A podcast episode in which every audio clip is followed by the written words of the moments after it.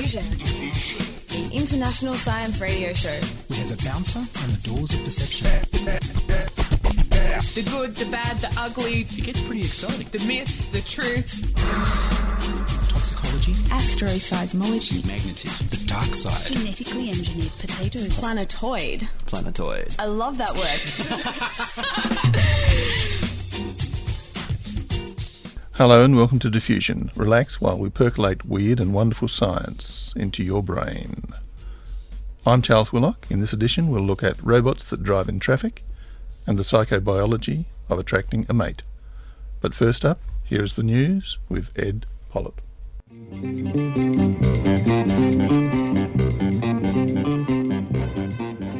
A new approach to encouraging peace and trust in the Middle East has been put forward by a group of Nobel laureates in the form of a fund worth more than ten million US dollars. On the board of the fund is Richard Ernst, who won the nineteen ninety-one Nobel Prize for Chemistry, and he said that promoting joint scientific efforts in the Middle East is one of the few hopes we still have for a future in peace and happy coexistence. Universities provide inspiration for respectful collaboration across all political borders. David Gross, winner of the two thousand four Nobel Prize in Physics, agrees, saying that scientists have a long tradition of working together across political boundaries. During the Cold War, American and Soviet scientists banded together in an attempt to control arms and end the conflict. The fund will be made up of donations from the private sector and will initially support Israeli, Jordanian and Palestinian scientists, eventually expanding to include other countries in the Middle East. The types of research supported by the fund will include solving water shortages, tackling desertification, producing crop plants suitable for the environment, work on widespread diseases such as hepatitis C, and developing shared internet-based science curricula and teacher training. As reported by the World Health Organization, mental illness accounts for up to fifteen percent of disease worldwide. Heavily contributing disorders such as anxiety and depression are associated with low levels of the brain's primary inhibitory neurotransmitter, gamma-aminobutyric, or GABA. Just a reminder for those of us who would like to know just what it is we're talking about here, including me, a neurotransmitter is a chemical that helps to transmit electrical signals in the brain, and here we're talking about the primary one that inhibits as opposed to excites, and low levels of this GABA are associated with mood disorders such as anxiety and depression. The May issue of the Journal of Alternative and Complementary Medicine includes findings suggesting that the practice of yoga may elevate levels of GABA, perhaps by as much as twenty-seven percent, as found in a controlled study. The practice of meditative states, such as yoga, have shown promise in relieving symptoms associated with depression, anxiety, and even epilepsy. The lead author, Chris Streeter, M D, is an assistant professor of psychiatry and neurology at Boston University School of Medicine and is also a research associate at McLean Hospital. He claims that the findings clearly demonstrate that in experienced yoga practitioners, brain GABA levels increase after a session of yoga. Co-author Dominic Corallo, M D, professor and chairman of the Department of Psychiatry at Boston University School of Medicine, states that the study contributes to the understanding of how the GABA system is affected by both pharmacological and behavioural interventions and will help guide the development of new treatments for low GABA states. Do you think you might be salt smart, salt savvy, or perhaps, well, salt silly? A new survey commissioned by the Australian Division of World Action on Salt and Health, or AWASH, has found that although most Australians are indeed salt smart, being aware that most salt comes from processed foods, few were actively checking labels for salt content, and even fewer were acting on that information. So basically, we know that we eat too much salt, but it doesn't slow us down. According to the AWASH chair, Doctor Bruce Neal, most Australians are eating well above the six grams per day recommended by the National Heart Foundation of Australia. It is not well understood that almost everyone's health is being adversely affected by the salt they eat. The upcoming five-year Drop the Salt campaign is the first cohesive national salt reduction effort in Australia and will unite companies and organisations in reducing the Australian population's salt intake to six grams a day by two thousand twelve. Doctor Neal said, "This is now probably the most cost-effective possible approach to vascular disease prevention in Australia. If the campaign is successful, It would prevent approximately one-fifth of heart attacks and strokes. A local award certainly worthy of a mention. Professor Robin Ward received the Premier's Award for Outstanding Cancer Researcher of the Year, New South Wales' highest cancer research honour, at a dinner in Sydney on May twenty-third. Professor Ward leads a group of cancer researchers at the University of New South Wales, and her primary interest is identifying factors that determine people at risk of developing cancer. Her breakthrough was the discovery of a new pathway by which people can inherit cancer from their parents. Both this and her ongoing contribution to furthering the understanding and management of cancer have been internationally recognised. But as honoured as Professor Ward is, she reminds us that she represents a whole group of people who work in cancer research and people who have worked across the spectrum, from laboratories to clinics, nurses, doctors, who are all contributing to our research discovery.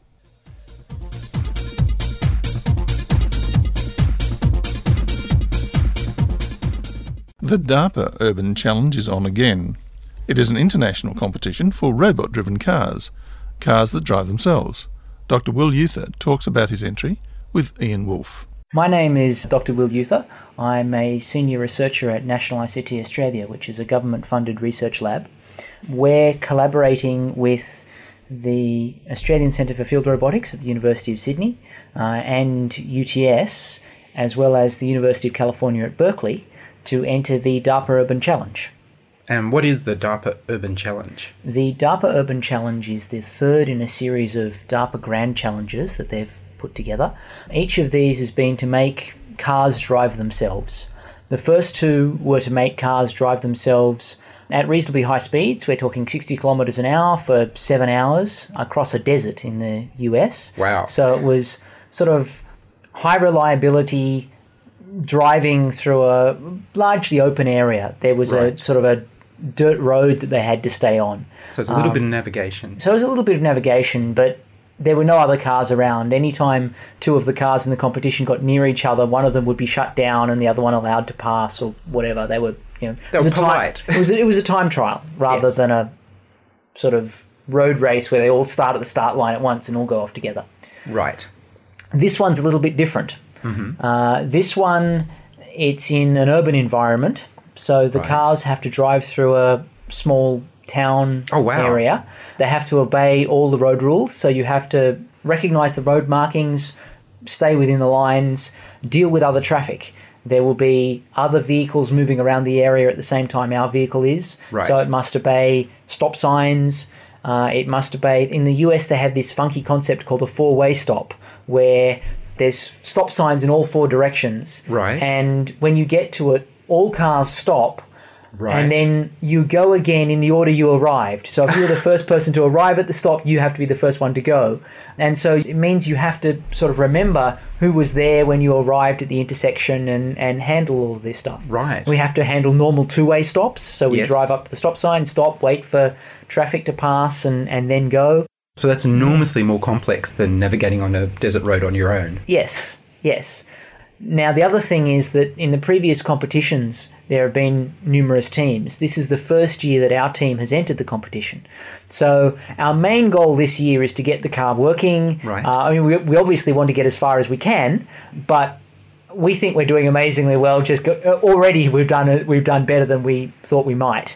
So right. um, we're very happy with our performance and we'll see where things go from here. So uh, what sort of car? The cars must meet standard road safety things. Mm-hmm. So you can design your own if you then want to get it tr- crash tested and right. everything like that. We're just using a Toyota RAV four right. um, that Toyota was kind enough to donate to us. We've been testing on the Honda track in Saint Ives. They've been kind enough to sort of give us time on their track, which was great. Is that like an obstacle course or what it's is it? It's the old police driver training track. Ah. And mostly it's just a loop of road. Right. It's kind of like a, a windy country road.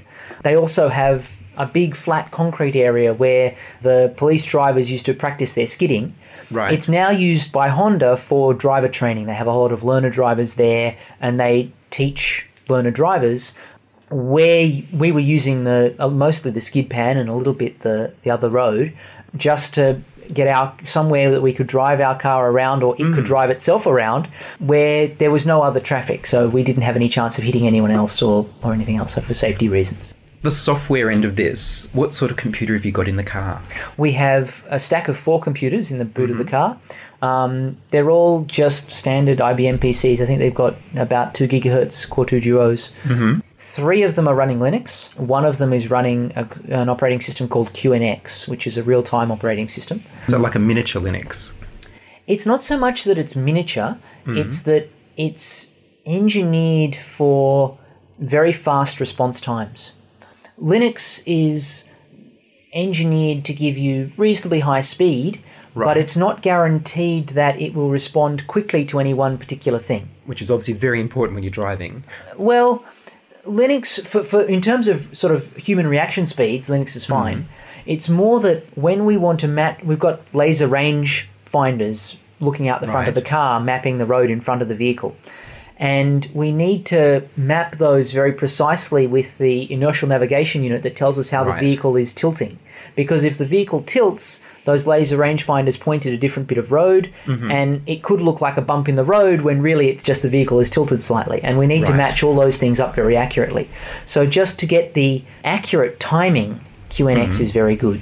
So you mentioned there's laser rangefinder. So how does the car see the road and the other cars? The car has a bunch of sensors. We've got uh, laser rangefinders on the car, yes. as I mentioned.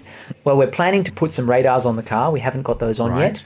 Uh, we've got a video camera on the car. Mm-hmm. It looks out the front and is used to detect the lane markings.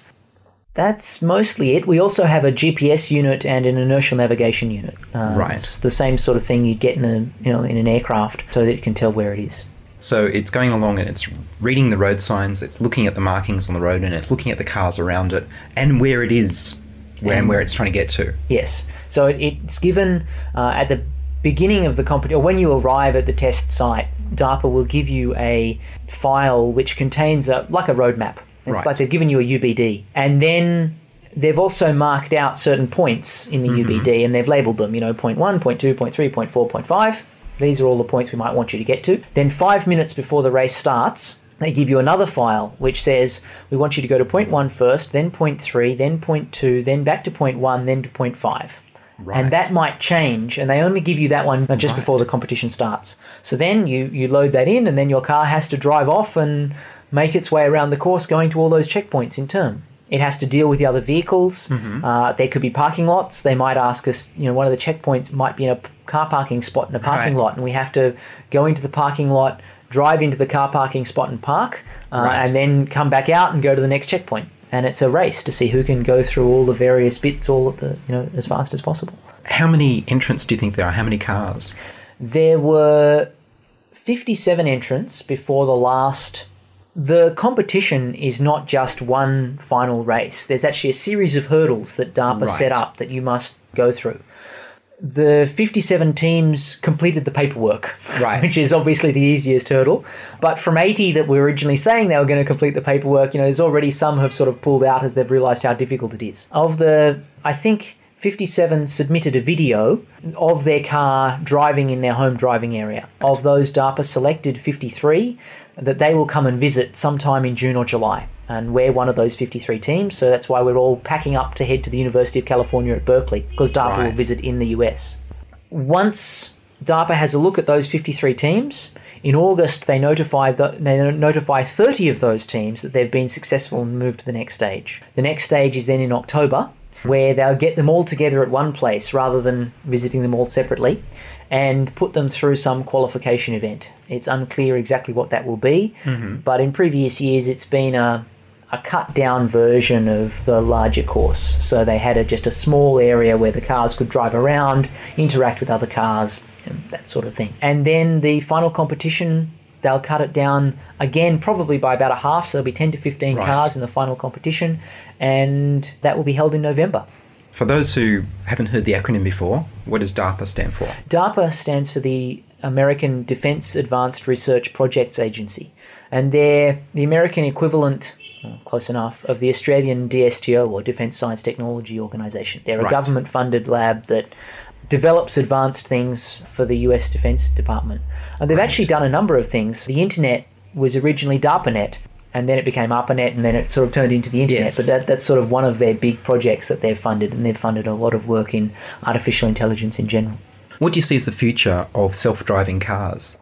Will we all have one? Oh, I think there's no doubt that we will all have one. And when I say this, it scares people, but I think in the not too distant future, it will be mandatory to have self-driving cars, and human-driven cars will be illegal. Um, too unsafe? Too unsafe, yeah. I don't know when that will happen, but I would say within the next fifty years. You could have cars that can drive themselves, and they can network with the other cars to find out what the traffic conditions are, yep. and with the central traffic control. control. Yep. And so all the traffic would just flow more smoothly, more quickly, and more safely. So NICTA has a number of projects working on smart traffic. We're actually mm-hmm. collaborating with the R T A on improving the traffic light control in Sydney.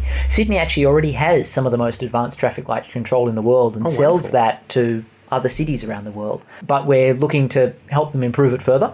Yes, it'd be great to have the cars work. NICTA also has uh, other projects in Canberra where we're working on driver assistance. So rather wow. than having the computer take over complete control of the car, we have the computer just check that things are going okay. So it might be looking at the driver to see if they're falling asleep. Yep. It'd be looking to see if they're, you know, staying within the lane. If everything's going okay, then it just stays out of the driver's way. If they start falling asleep, then maybe it sets off an alarm and just nudges them towards the road. You, that is sort of early stuff. They don't. That project is designed deliberately not to take control away from the driver. It might nudge the wheel, right. but it's not going to wrench it out of your hands. And then we're going for the extreme of, no, you can sit in the car and not touch anything and it takes you for a ride. It's like having a chauffeur drive you around. And who wouldn't um, want their own personal chauffeur? Well, exactly, especially if it's going to get you there faster. Yes. Um, you know, I and and how would this eventually be introduced? Early on, I imagine something like the e-toll lane. As you're driving down to go, you know, through the tunnel or over the bridge, there's one lane. And as you drive into that lane, your emergency, your uh, automatic driving system sort of bleeps a couple of times and says, I'm taking over. And then it starts steering and, and takes control. And only people who have automatic driving systems are allowed in that lane. And the nice thing about that is that it makes it all very predictable so that the system can be simpler and not have to deal with humans maybe doing strange things most of the time. And so then that lane would travel faster because everyone can go in it. Actually, the other interesting thing is it's not just improved travel times. There was some very interesting work done in Melbourne that I read about recently where they've shown that if you adjust your driving behaviour, it can be more efficient. So we also hope to have this thing reducing greenhouse emissions. You can have the car drive more effectively, more efficiently, and thereby less greenhouse gases, especially and if it's hooked in with city-wide traffic system. Maybe the car could be automatically deciding where to go so that it finds out from the traffic system where the bottlenecks are and mm-hmm. automatically plans a new way to get around those bottlenecks. So it'll get you there faster, more efficiently, less hassle. And then when you get there, you hop out and send it home. You don't have to park. Thank you very much. That's quite all right. Thank you. Doctor Will Uther's robot chauffeur, soon to be driving a car near you. Um, I've noticed you around. I find you very attractive. I've noticed you around. Um... I find you very attractive.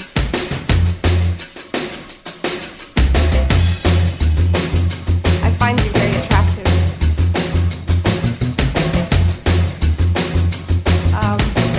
Um, would you go to bed with me?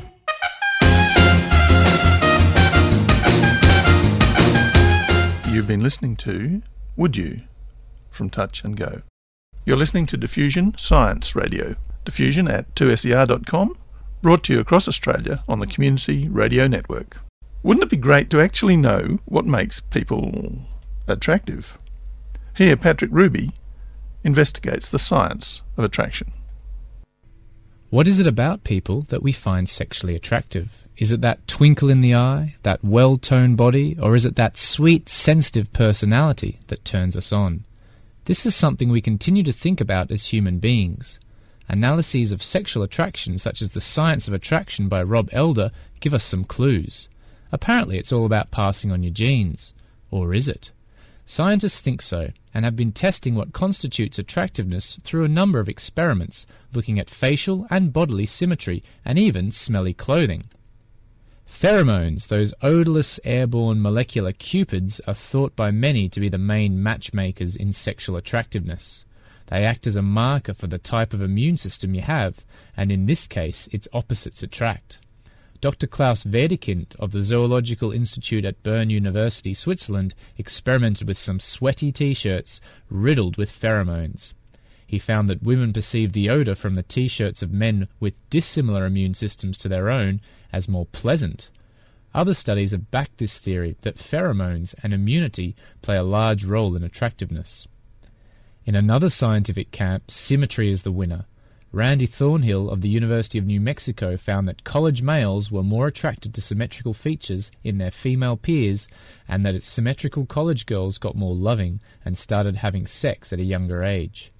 Masculine men may have an edge in short-term mating opportunities, whilst feminine women have more luck in long-term couplings, according to Attractiveness in Sexual Behaviour, an article by Gillian Rhodes and colleagues in the Journal of Evolution and Human Behaviour. Both facial attractiveness and body attractiveness play an important role, but recent research suggests that attractive faces are even more preferable to attractive bodies. And what of the sweet, sensitive guys? Opinions on this topic vary. A sensitive guy might be a more stable option for passing on your genes, but that doesn't stop the treat 'em mean, keep 'em keen player types from getting the girl. I went out among young Sydney-siders to discover what they found sexually attractive in a person, and whether physical attraction is a big deal. What is it that you find sexually attractive in a person? Usually I go a lot on voice. The first thing that I notice in someone is usually their face. So um, bone structure is something that I particularly will be drawn to. Eyes probably first. I'm attracted to uh, interesting coloured eyes. Shape. I find a male uh, sexually attractive uh, if he's well-groomed, has got a well-toned body, uh, shows he goes to the gym, not, not a, a muscle pack uh, or anything like that. And also what I find very attractive is very nice hands. Their physical appearance, uh, that's what I initially find sexually uh, attractive. Um, then if I get, I'm actually lucky enough to meet them, then it depends on whether I actually find the person interesting or not. Um, they could turn out to be an absolute idiot, and thus their sexual attractiveness to me would uh, decline significantly. Um, if it turns out they're very funny, uh, they're intelligent, we share some of the same opinions, uh, perhaps the same politics, then they be, they could, could even become more attractive. And basically being pretty nice and, um, yeah, reasonably, you know, intelligent enough to have, like, a decent conversation with, really. Just someone, you know, it doesn't really matter if they're different to you, as long as you can kind of just, you know, kind of, you know, and, you know, stuff that you can share with each other, I guess.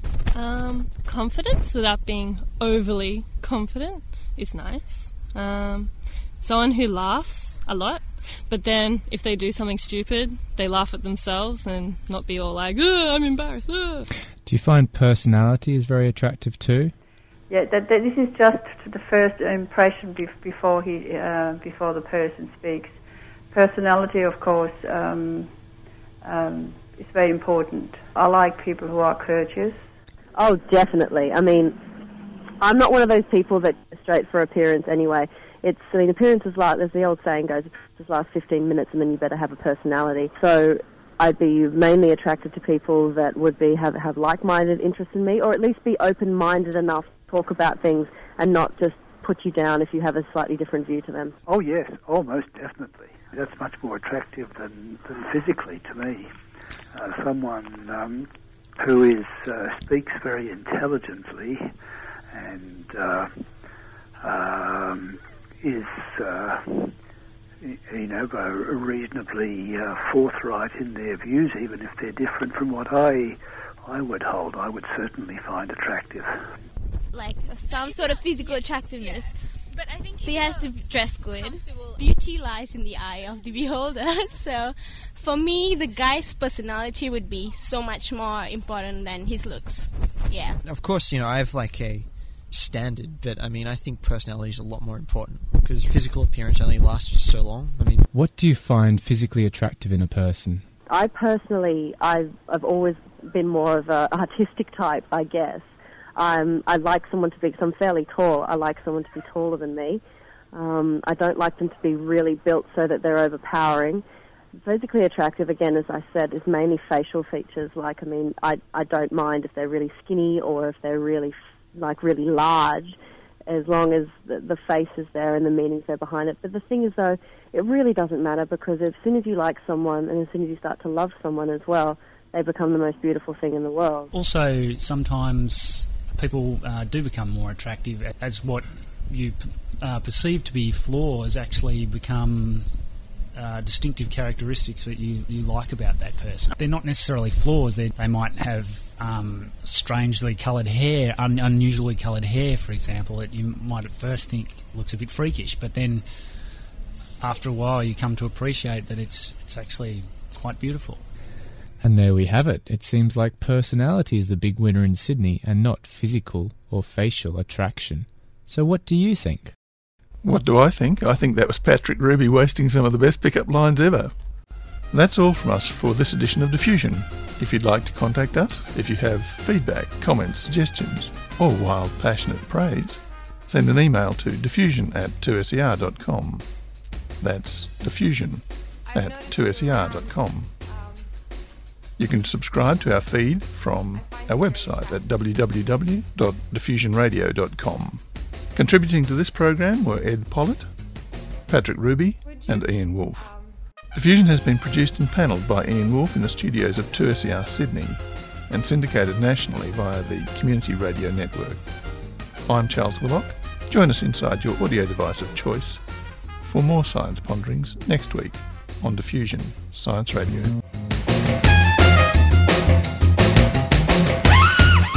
I've noticed you around. I find you very attractive.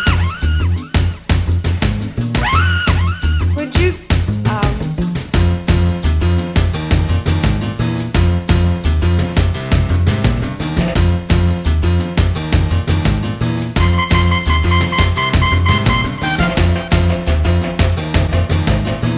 um, would you go to bed with me?